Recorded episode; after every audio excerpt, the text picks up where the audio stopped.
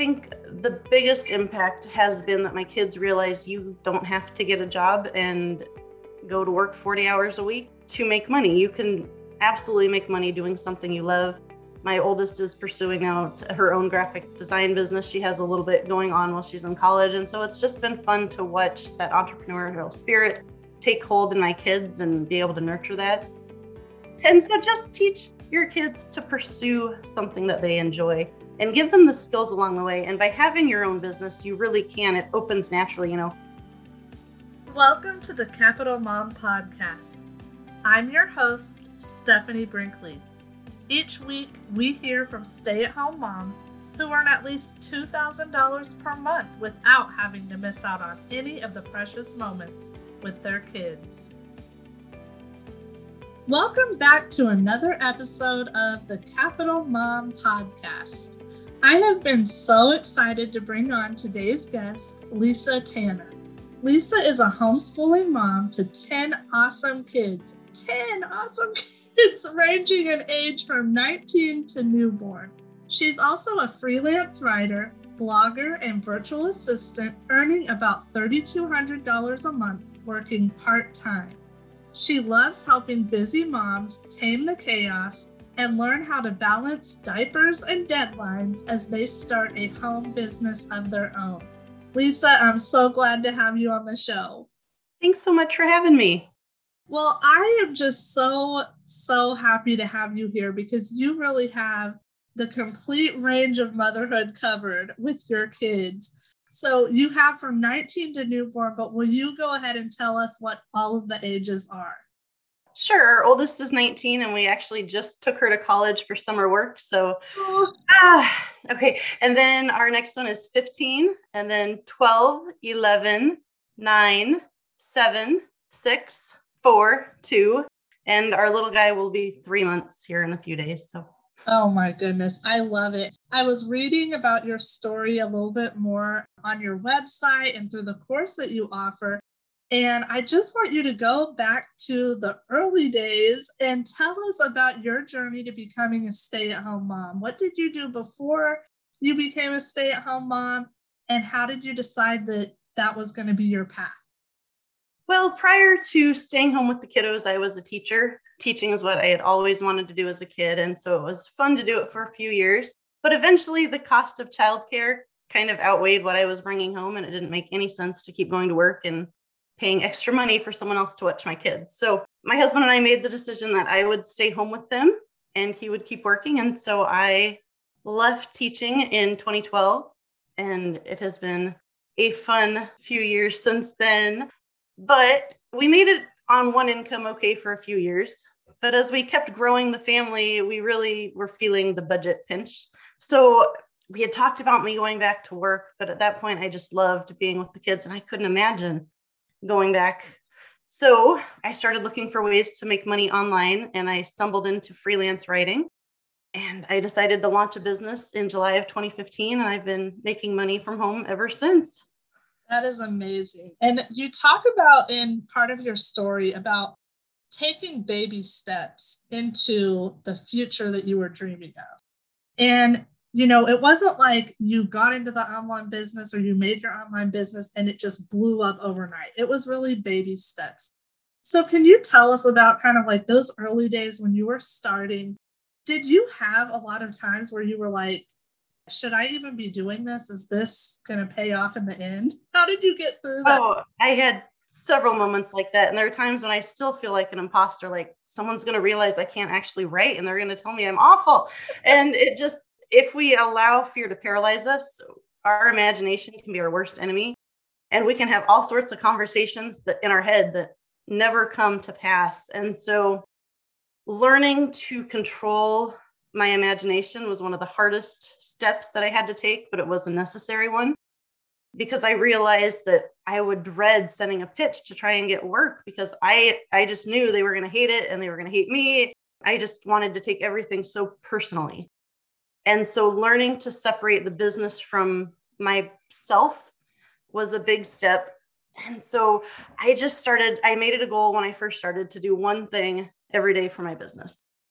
And so maybe it was sign up for a Facebook page or look at a job board and kind of get an idea. And maybe one day I would send a pitch and, you know, just reading free how to articles online and try and get a better idea of what even this was. And I found that at first, making that commitment to do one thing, it felt huge. And some days it was literally just a little tiny thing that I did.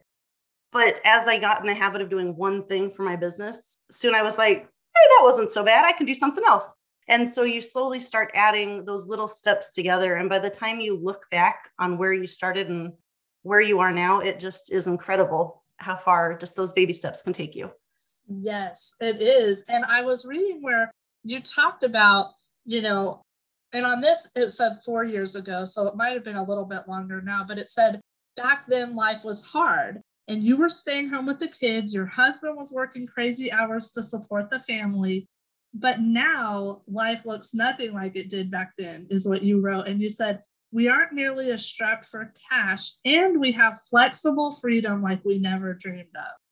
That is such a wonderful um, testimony to how far that you've come. How do you feel knowing that you stuck with it and now you're at this place where you guys are at with the freedom? Oh, looking back, it makes all of the hard times worthwhile.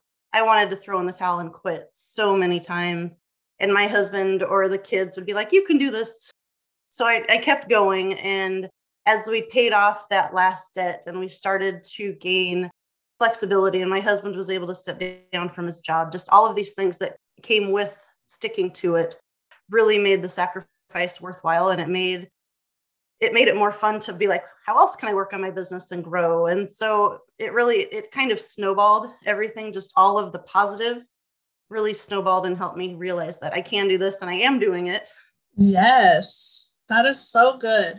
Well, I want you to tell us a little bit about what it is that you do on a day to day or week to week business now that you have, you know, a thriving business and you're earning really a full time income with part time hours. And you work about 20 hours a week typically, is that right? Yes. Okay, so just kind of tell us what would a day-to-day work, you know, projects look like for you? Um, I have a couple of different clients. Some are writing based and some are virtual assistant, and then I have some coaching clients. So a typical week, I would do a couple of days on writing. I have a little bit of VA work that I do daily, Monday through Friday. It doesn't take too long, but it is part of my routine. And then I fit it, you know, the coaching calls are when they're scheduled and whatnot. So I have four times during the day that I try and work. The first one is early morning, and that one honestly doesn't always happen. My kids are fairly light sleepers. And so if I'm up, it's only a matter of time before somebody comes downstairs or, Mom, what you doing? So I don't count on that when I try and work on my business then. So writing my blog posts or learning, doing courses, things like that. Then I work during what I call family writing time. It's when everyone in the family sits down and works quietly on a project for 30 minutes. And then at the end of it, we all share what we did. And even my toddler loves being able to show off his coloring page or, you know, the box that he scribbled in. And so that by that time to connect by sharing what we did, it really motivates everyone to keep going. And it's only half an hour. So it's a, a good way to grow the business. And it's, you know, two and a half hours a week. You don't think half an hour is much, but when you add it up and the cumulative, really pays off.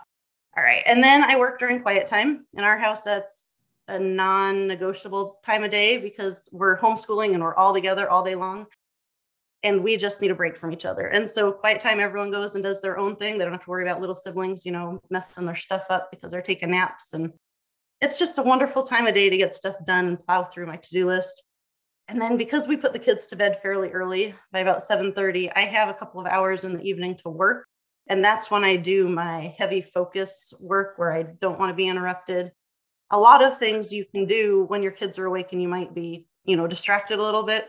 You can do writing and you can do some other projects. But if there's any data entry or really hardcore focus stuff, you don't want to do that during the day usually. So right. separating it out has really helped me know is this a task to do during the day or should I save it for night? Yeah, well, I love that you have those four times and it sounds like you guys have a pretty um, you know solid routine in place and it sounds like that's really a key to being productive and managing your business time You also talk on your website a lot about incorporating the kids into your business. And that's an idea that I love because growing up, you know, my mom stayed at home with us, but she didn't work in any, I mean, she worked, obviously, not earning an income. And dad went to work, but it wasn't really like we ever knew what he did. We knew he worked on computers, but we didn't get to kind of be a part of that. Talk to us about how important it has been and I guess the impact you've seen it make in your kids' lives that they have gotten to, you know, witness you earning this income and building this business. I think the biggest impact has been that my kids realize you don't have to get a job and go to work 40 hours a week to make money. You can absolutely make money doing something you love my oldest is pursuing out her own graphic design business. She has a little bit going on while she's in college. And so it's just been fun to watch that entrepreneurial spirit take hold in my kids and be able to nurture that.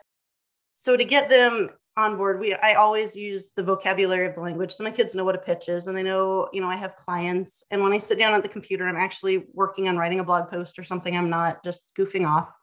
And just bringing them on board with me. So for my little guys, it might be, hey, do you like this picture? And I'm making a pin.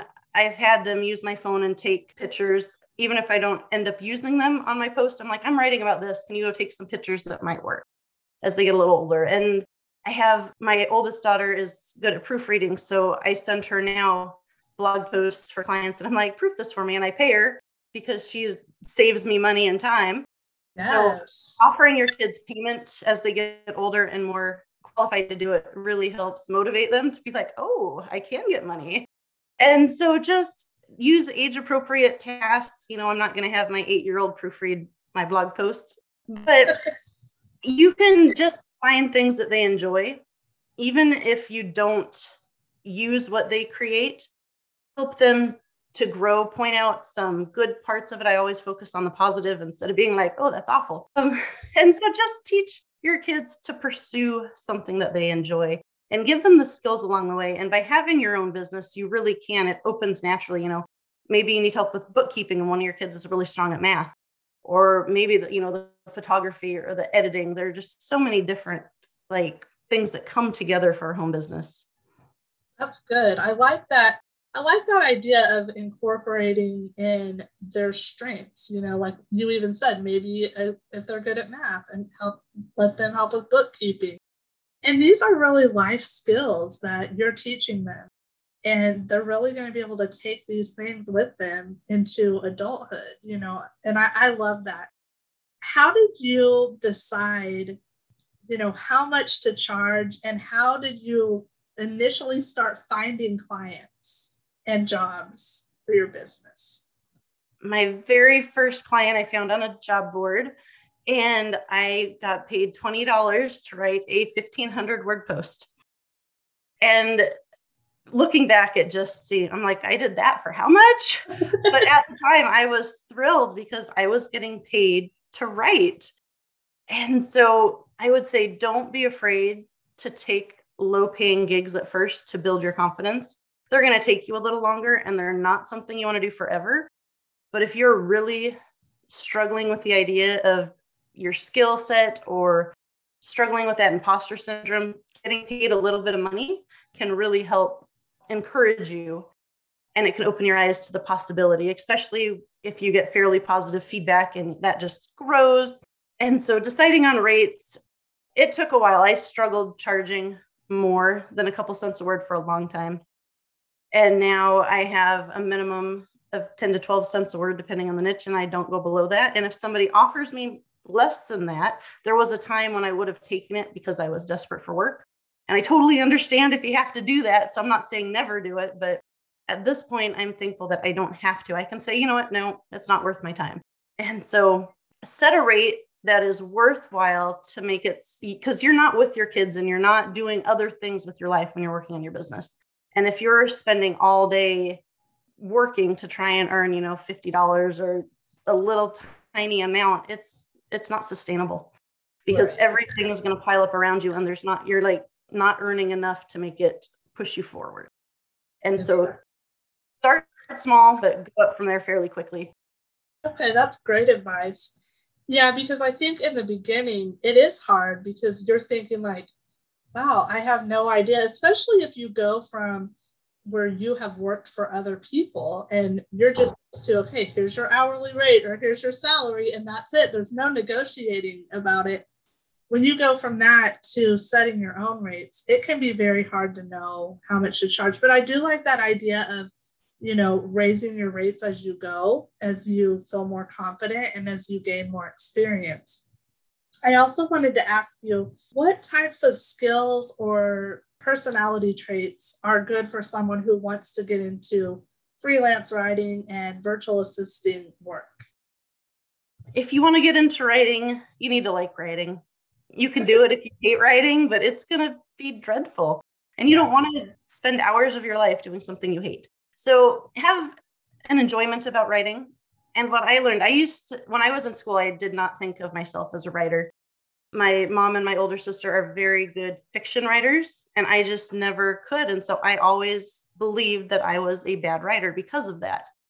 But as i realized that there were different types of writing and i found that blog posts were something i really enjoyed writing and i was good at it don't narrow yourself down if you think you're not good at something try it and see because you never know maybe you know if you don't like blog posts try white papers or something scientific maybe that's you know the type that you're going to succeed at.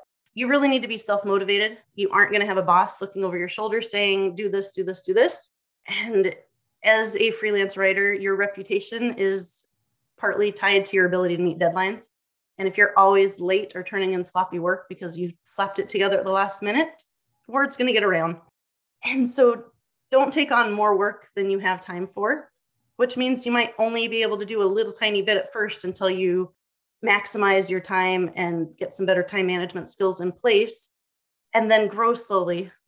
But yes have the ability to not beat yourself up over mistakes. And that is something you'll learn along the way. But if you do that i'm afraid that your business side will just be miserable for you because everything every correction or criticism you'll just internalize and that can be a bad spot so be able to take criticism and learn from it but not dwell on it that's that is great advice. And did you have times where you had to learn how to overcome that with, you know, criticism and feedback?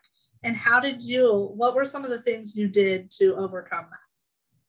Yes, I this is an area I struggled so much with at first and I still do honestly sometimes. Having somebody you can talk to in real life about it helps and learning whose advice and input you really should give heed or give heed to matters to some random comment on Facebook or a blog post that person doesn't know you most likely. You're never going to see them again and they're just being ornery and you know making noise online and so i don't need to listen and internalize those people's thoughts about me i can just ignore them if it's somebody i really know and you know, I feel like they do have the ability to make a comment that I should listen to, then, you know, it's something I will definitely think more on and give it more importance in my life. And so just being able to weed out the voices that don't actually matter. That's good. And also, I wanted to ask you about the initial investment. So, for someone who wants to start out with writing or and or virtual assisting work, what equipment would they need? I mean, obviously a computer or something to write on, but what other equipment do you need to get started? And also, when you're first starting out, do you need to have your business set up at that point, or can you wait and set it up a little bit later on once you figure out if you're going to continue to do it? What are, what are your recommendations on that? I recommend starting small. I did get a business license here in Washington right away just because I wanted, I, I felt like I needed to do that to make it official in my mind. And so I got my, it was like a $25 business license. But I started with just a computer and we had slow satellite internet. It was awful.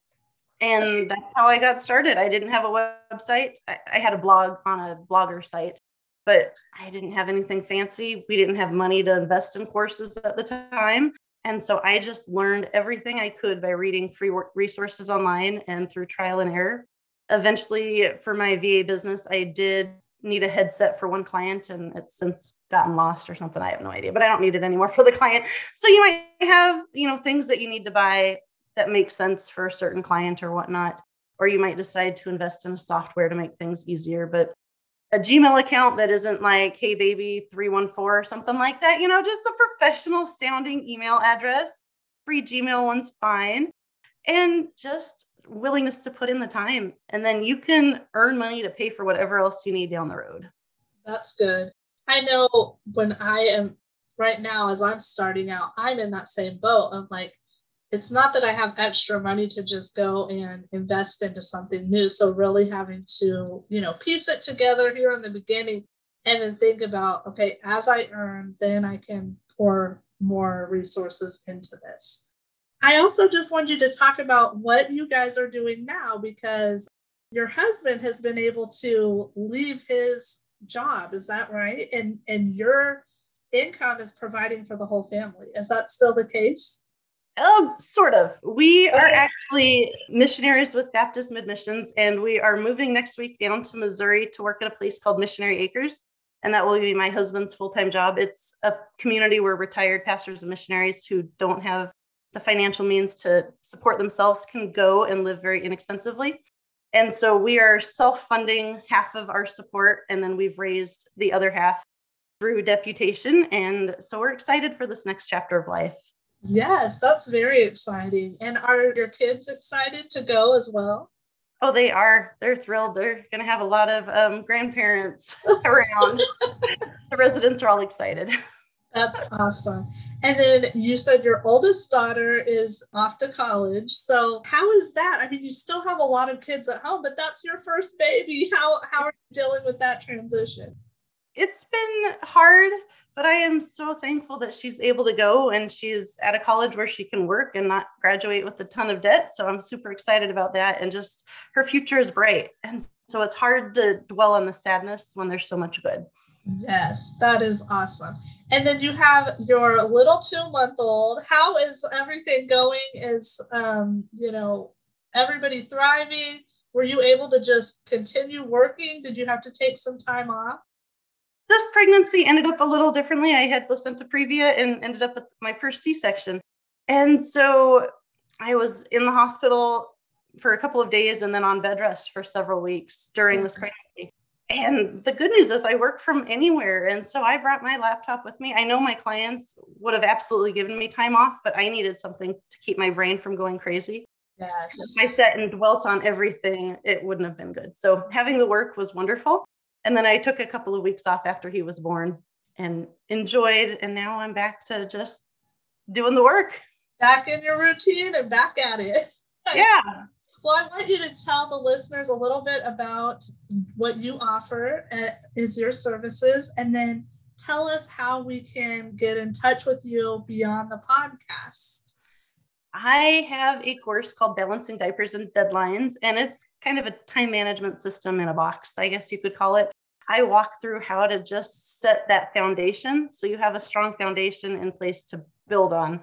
Because if you don't have a time management foundation and you try and throw a business into the loop, everything's going to crumble down. And so I want you to be successful in taking those next steps to have a business. So we walk through just basic time management and getting your kids involved with your business and freeing up time. I also have a book on family writing time, and that kind of dives into the bolts of that period of time each day. Excited for it. My kids now, if we forget, which is wonderful. And so there's an ebook that you can get about that. And I have some coaching if you really need one on one help with, you know, getting your business figured out. and it. my my website is lisatannerwriting.com. There's a contact page there if you want to get a hold of me. I'm also on Pinterest and Facebook. All right. And we will be linking to all of that in the show notes. I have really enjoyed talking to you about this today, Lisa, and I'm just excited to hear about where your life is headed now with your move and I will be sure to, you know, follow along and keep updated with you. So thank you for being here today. Well, thanks for having me. The goal of this podcast is to inspire and encourage as many moms as possible to design their lives in a way that allows them to have freedom and flexibility to spend as much time with their kids as possible and earn the income they need for their families. You can help me reach more moms by subscribing to, reviewing, and sharing the podcast. I love connecting with my listeners, so reach out and leave a review. If you have an idea for someone who should be a guest on the show, or you would like me to find a guest in a specific field, let me know. I'm here to serve you. Join me next week for another episode of the Capital Mom Podcast.